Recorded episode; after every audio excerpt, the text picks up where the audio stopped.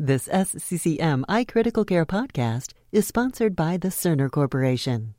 Healthcare is too important to stay the same. And now more than ever, we at Cerner Corporation are on a mission to transform it. Our breadth of innovative critical care solutions are enhancing workflows, improving documentation efficiency, and extending ICU resources to improve patient care.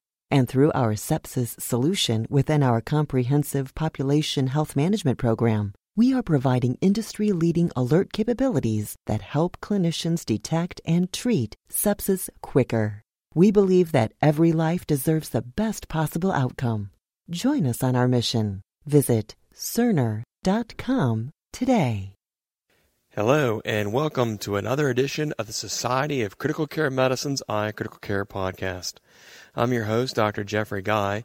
Today we'll be speaking with R. Phillip Dellinger, MD, MCCM, who is with us today to discuss highlights from the updated Surviving Sepsis Campaign guidelines. Dr. Dellinger is director of the section of critical care medicine at Cooper University in Camden, New Jersey. He was also one of the co-chairs of the Surviving Sepsis Campaign guidelines published in Critical Care Medicine. Dr. Dellinger, thank you for being here today. So a, a, lot of what we did with the, the, the, previous septic guidelines is we established hardwired expectations of uh, time from the appearance of SIRS type criteria to appropriate antibiotics, resuscitation endpoints, do we see any difference in the, the new guidelines compared to the old guidelines? And, and for those listeners who, who may not be familiar with that, and I always want to assume that people aren't familiar with the guidelines as well as they should be, maybe we should just review what the expectations are in regarding source control, resuscitation, and appropriate antibiotics. So let's start with antibiotics.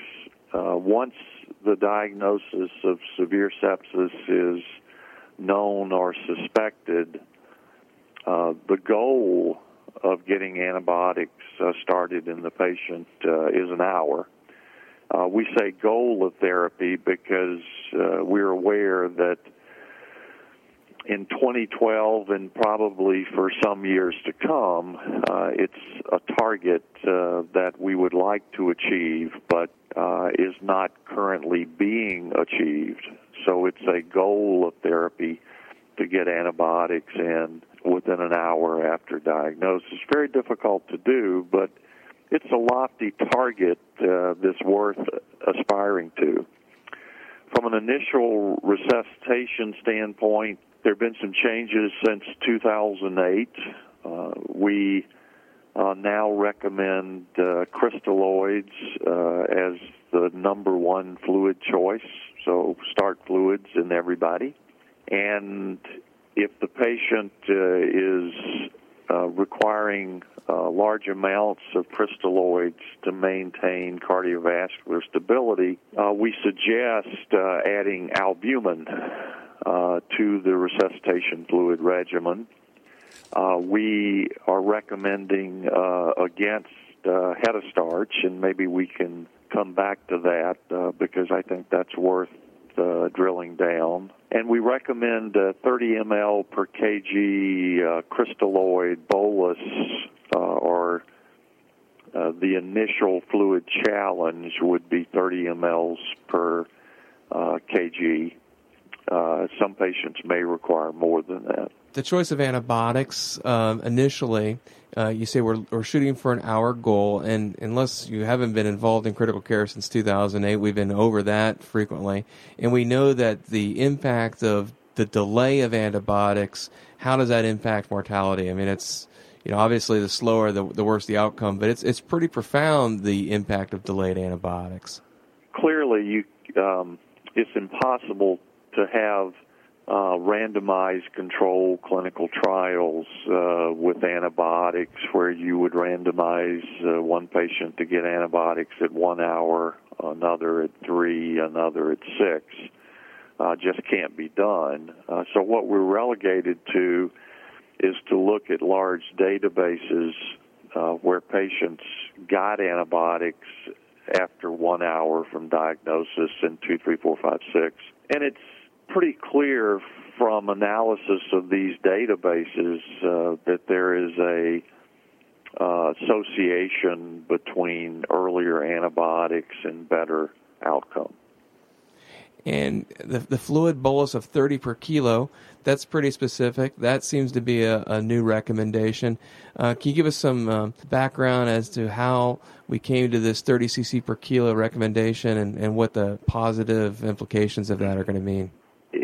If, you go back to 2008 and 2004, uh, when we created the uh, sepsis bundles, which are our performance improvement quality indicators uh, that goes with uh, the Surviving Sepsis Campaign guidelines, uh, we initially chose 20 mLs per kg in 2004. There, there is no data, no high level data uh, of randomizing patients to get 20, 30, 40 we chose 20 mLs per kg uh, crystalloid in 2004 with the performance improvement program because we felt that patients were not getting 20 mLs per kg with initial fluid challenge, and we felt that that would be a good initial goal. There was a lot of discussion and uh, arguments that that was not enough but we felt like we should start and just pick a fluid resuscitation quantity uh, that was not being achieved. Uh, and now we're years down the road, uh, and the decision was made to let's bump it up to 30 mLs per kg uh, because actually we probably felt that that was um, maybe what it should have been uh, back in 2004, but baby steps uh, were what we were thinking. I think it's it's it's interesting, and I think it's probably, as you say, it's it's well overdue. I think my opinion and my experience has been that a lot of people who don't see septic patients routinely, perhaps, um, uh, are are a little bit conservative in their fluid resuscitation. And do we still have the same resuscitation endpoints that we did in 2008? We do, but let me regress briefly uh, and just talk about uh, you know the amounts of fluid that are needed. Uh, there's a, a large uh, potential capillary leak so these patients with severe sepsis and septic shock are leaking fluid out of the vascular system. There's venodilatation, uh, so the blood is being pooled in the venous capacitance area and not getting back to the heart. So you have to prime the system with enough fluid to fill that dilated venous capacitance area and to replace the leak. And the uh, left ventricle uh, the ejection fraction is decreased.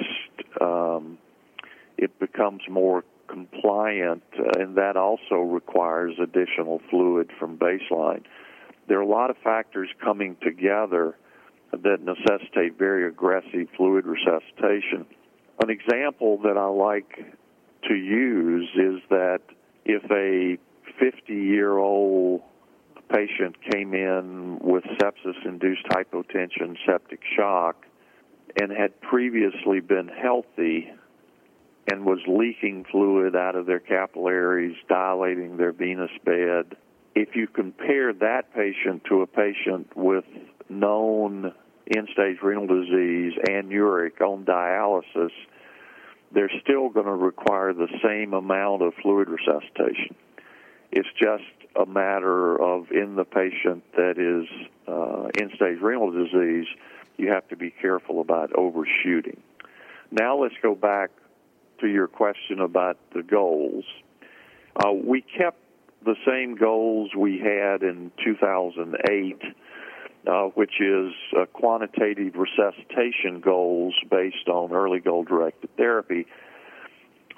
Uh, we don't call it early goal directed therapy anymore. We uh, call it quantitative resuscitation. It may be that two or three years from now there'll be a better recipe, uh, but we still uh, recommend uh, targeting a CVP of equal to or greater than eight and uh, an SCVO2 uh, Spira Cava O2 saturation of uh, 70% or greater.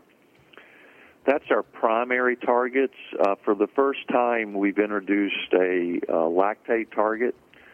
Uh, we have a suggestion uh, to target normalization of lactate. If you read the rationale, it further uh, illuminates uh, these targets by saying that if you have capability to put in a neck or chest catheter uh, to transduce CVP and to measure a venous blood gas to get at uh, O2 sat, that's good. you should do that and target those uh, particular parameters. If you don't have that capability, but you do have lactates, then you can use lactate normalization as an alternative. Uh, if you have both, uh, we recommend that uh, you should consider uh, targeting both uh, uh, for resuscitation. And when it came to the uh, fluids for resuscitation, you know, you commented use on crystalloids, alluded a little bit to colloids in the form of albumin, but were specific to recommend that hetastarch not be used. Yeah, and um, our recommendation um, against the use of hetastarch is partly based uh, on randomized clinical trials and uh, partly based on uh, if there is a concern about hetastarch and you have the alternative of using crystalloids and albumin, uh, then uh, unless there's additional information that indicates that hetastarch is not a problem, uh, we should be using other fluids in preference to hetastarch. If you look at the, the data, the CRYSTMAS trial, I think that's C R Y S T M A S, compared uh, hetastarch with uh, crystalloids and showed no difference. Then the 6S trial compared hetastarch and crystalloids and showed uh, increased mortality with hetastarch. So you had one trial that did not show uh, harm, and then one trial that did. And then you recently had another trial called CHEST, which again showed uh, increased renal replacement therapy uh, with the hetastarch. So if you weigh the sum of the literature, there certainly is uh, significant concerns about hetastarch, and uh, therefore our recommendation uh, that it not be used.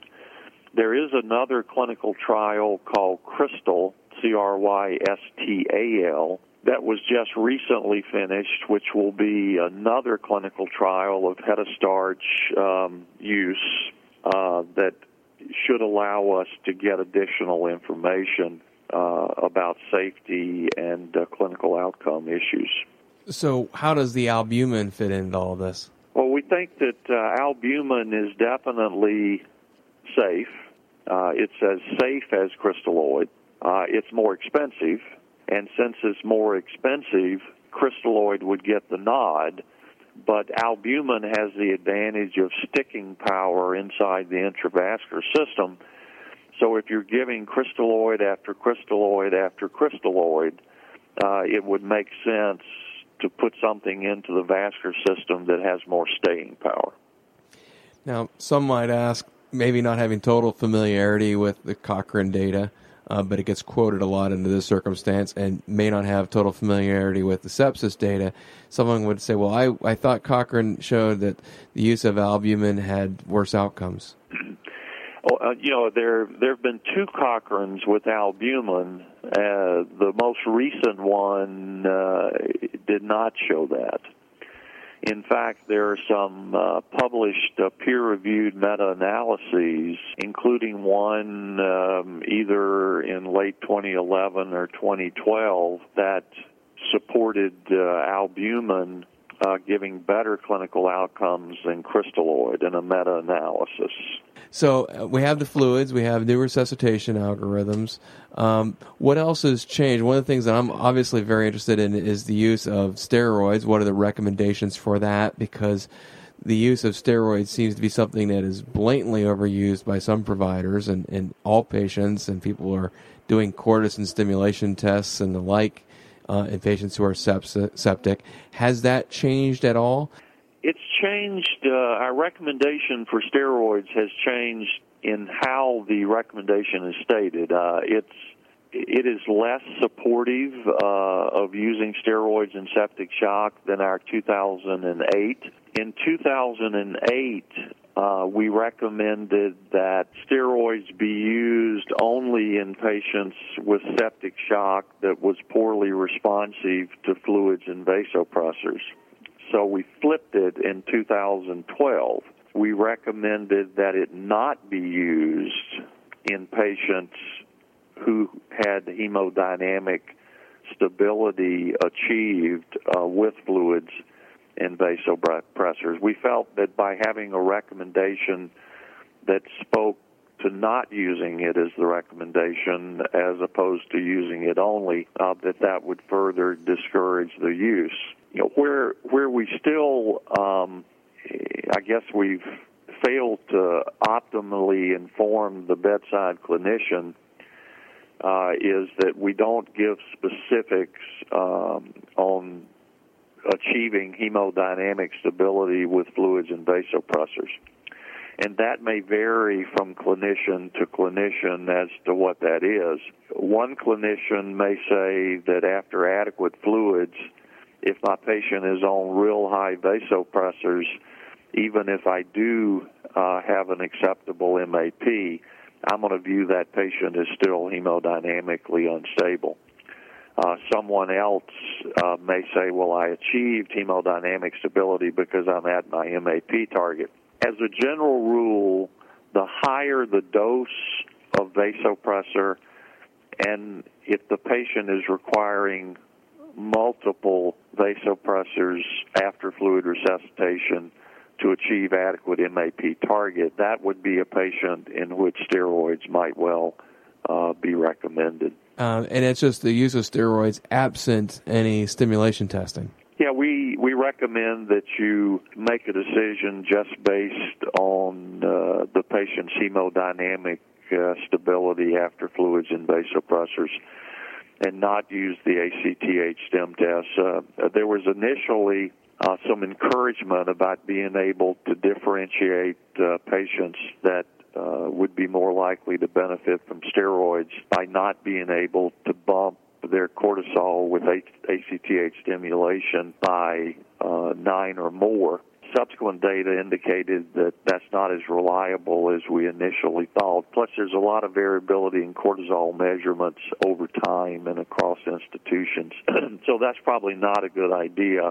Uh, if you're looking for you know classical adrenal insufficiency where the cortisol level is low and, and doesn't rise with the ACTH stim test, you know that makes sense. But uh, we're talking about the adrenals instability, uh, the the the septic shock type uh, adrenal uh, dysfunction, and there we think that it's just uh, empiric treatment based on hemodynamics. Now, in your last answer, you, you mentioned you were talking about vasopressors.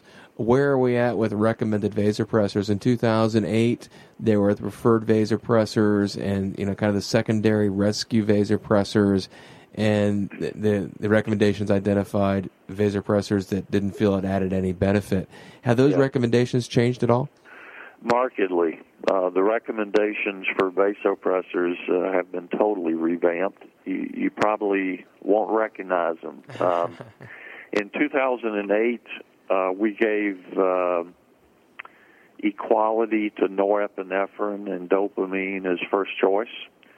Uh, in 2012, we clearly make norepinephrine the uh, first choice frontline vasopressor. The second line, uh, the next vasopressor you would go to would be epinephrine. And vasopressin, low dose vasopressin, uh, would also take uh, precedence over dopamine. We've sort of dropped dopamine all the way to the bottom of the list and recommend that dopamine only be used in niche circumstances. Uh, patients that have uh, absolute or relative bradycardia and uh, low risk for tachyarrhythmias uh, might be a niche that you would consider dopamine. But if you didn't uh, have that present, then you'd start out with norepinephrine. And if you achieved your target with norepinephrine, that's great. If you couldn't get the MAP up with norepi, then you'd add epinephrine. And the epinephrine uh, would be added with the anticipation uh, that you would e- either end up with norepi plus epi or perhaps wean the norepinephrine off and replace it with epinephrine, as opposed to low dose vasopressin, 0.03 units, uh, 0.03 units per minute.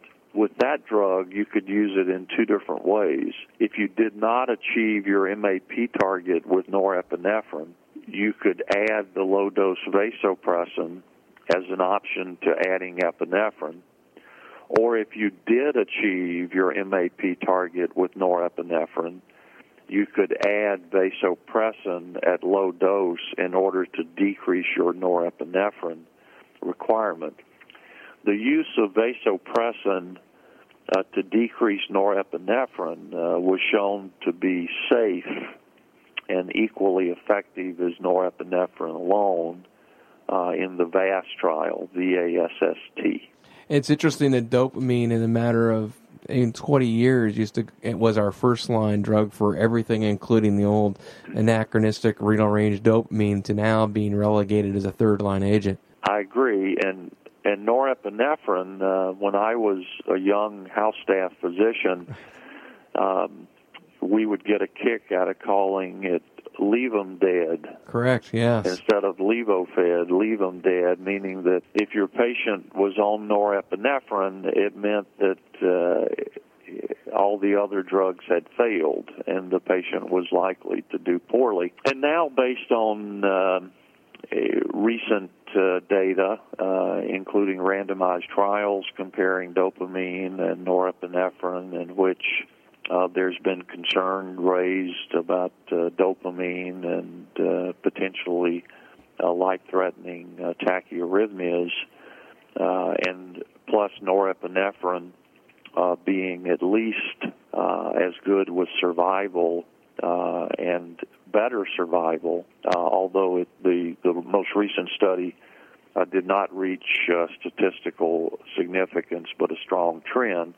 But if you take a strong trend uh, and a consistent trend, because it was across not just septic shock, but other types of shock as well, where norepinephrine performed better, uh, and without the concern of the potentially uh, lethal tachyarrhythmias, it makes sense to give norepinephrine the nod. So we reviewed the fact that there, we have changes in um, well, softening the language um, regarding antibiotic administration. We still want that antibiotic within an hour from the first signs of SIRS, but um, the guidelines recognize that logistically that's very difficult. However, that is a goal that clinicians should still try to continue to obtain. It, every time that should be the goal, and uh, you know maybe we'll over the next uh, eight years, we'll get systems in place uh, so that we can uh, achieve that goal.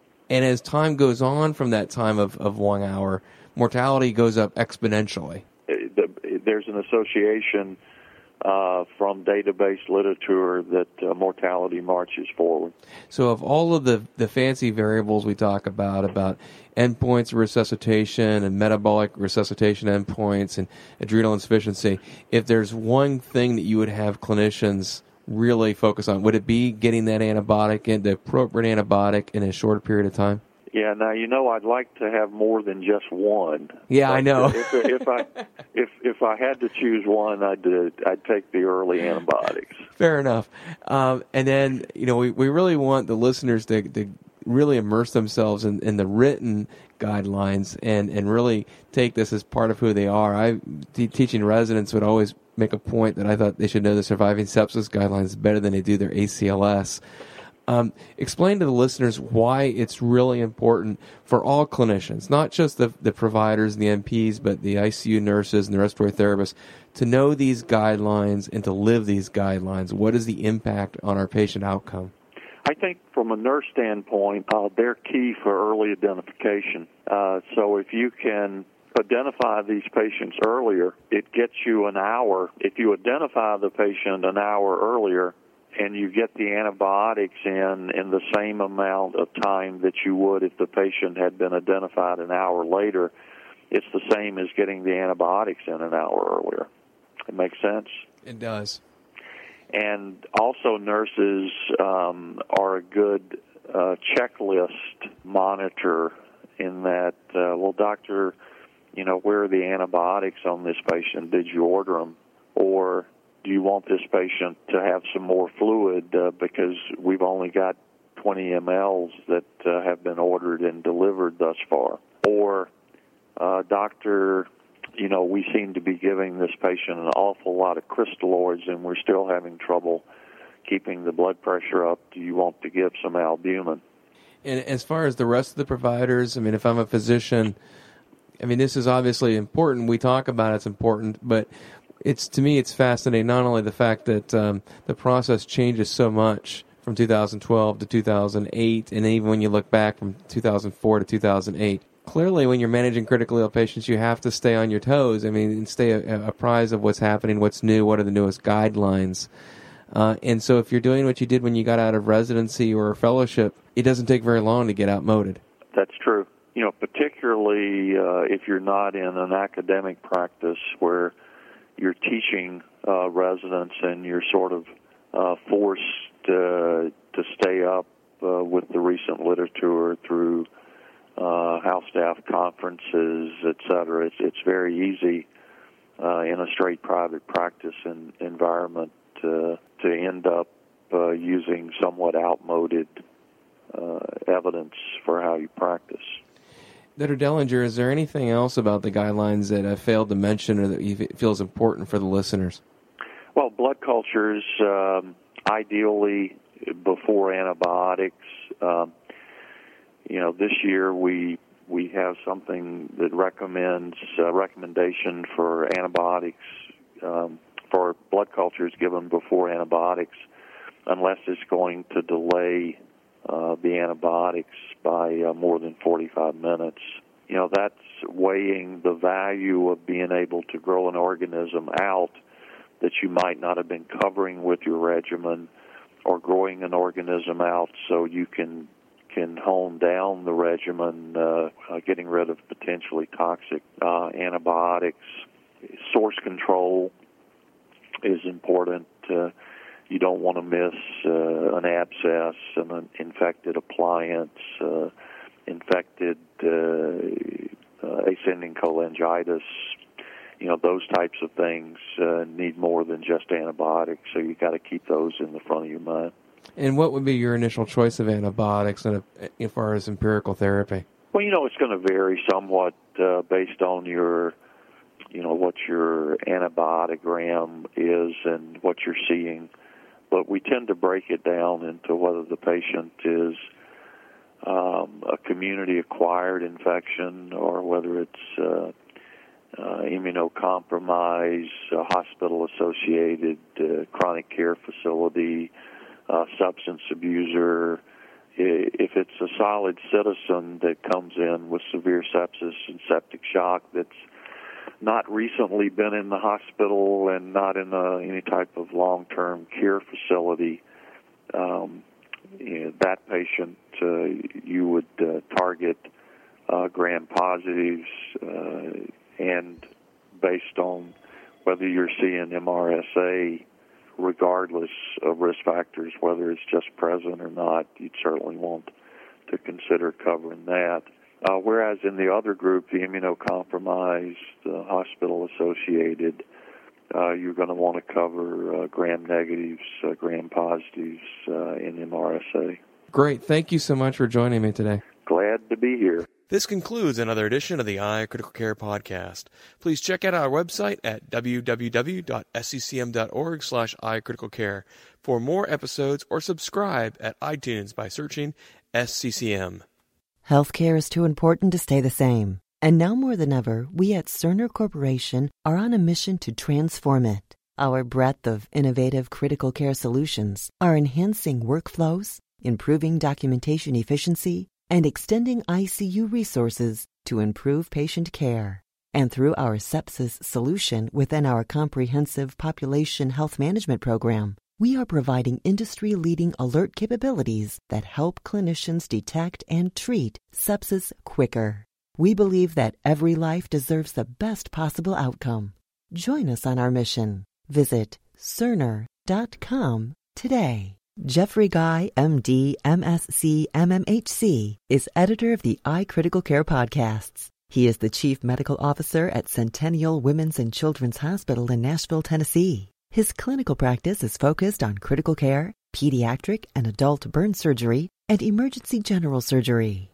The iCritical Care podcast is copyrighted material and all rights are reserved. Statements of fact and opinion expressed in this podcast are those of authors and participants and do not imply an opinion on the part of the Society of Critical Care Medicine or its officers or members. To contact the editorial staff of the iCritical Care podcast with questions, comments, or ideas, please email icriticalcare at sccm.org or info at sccm.org.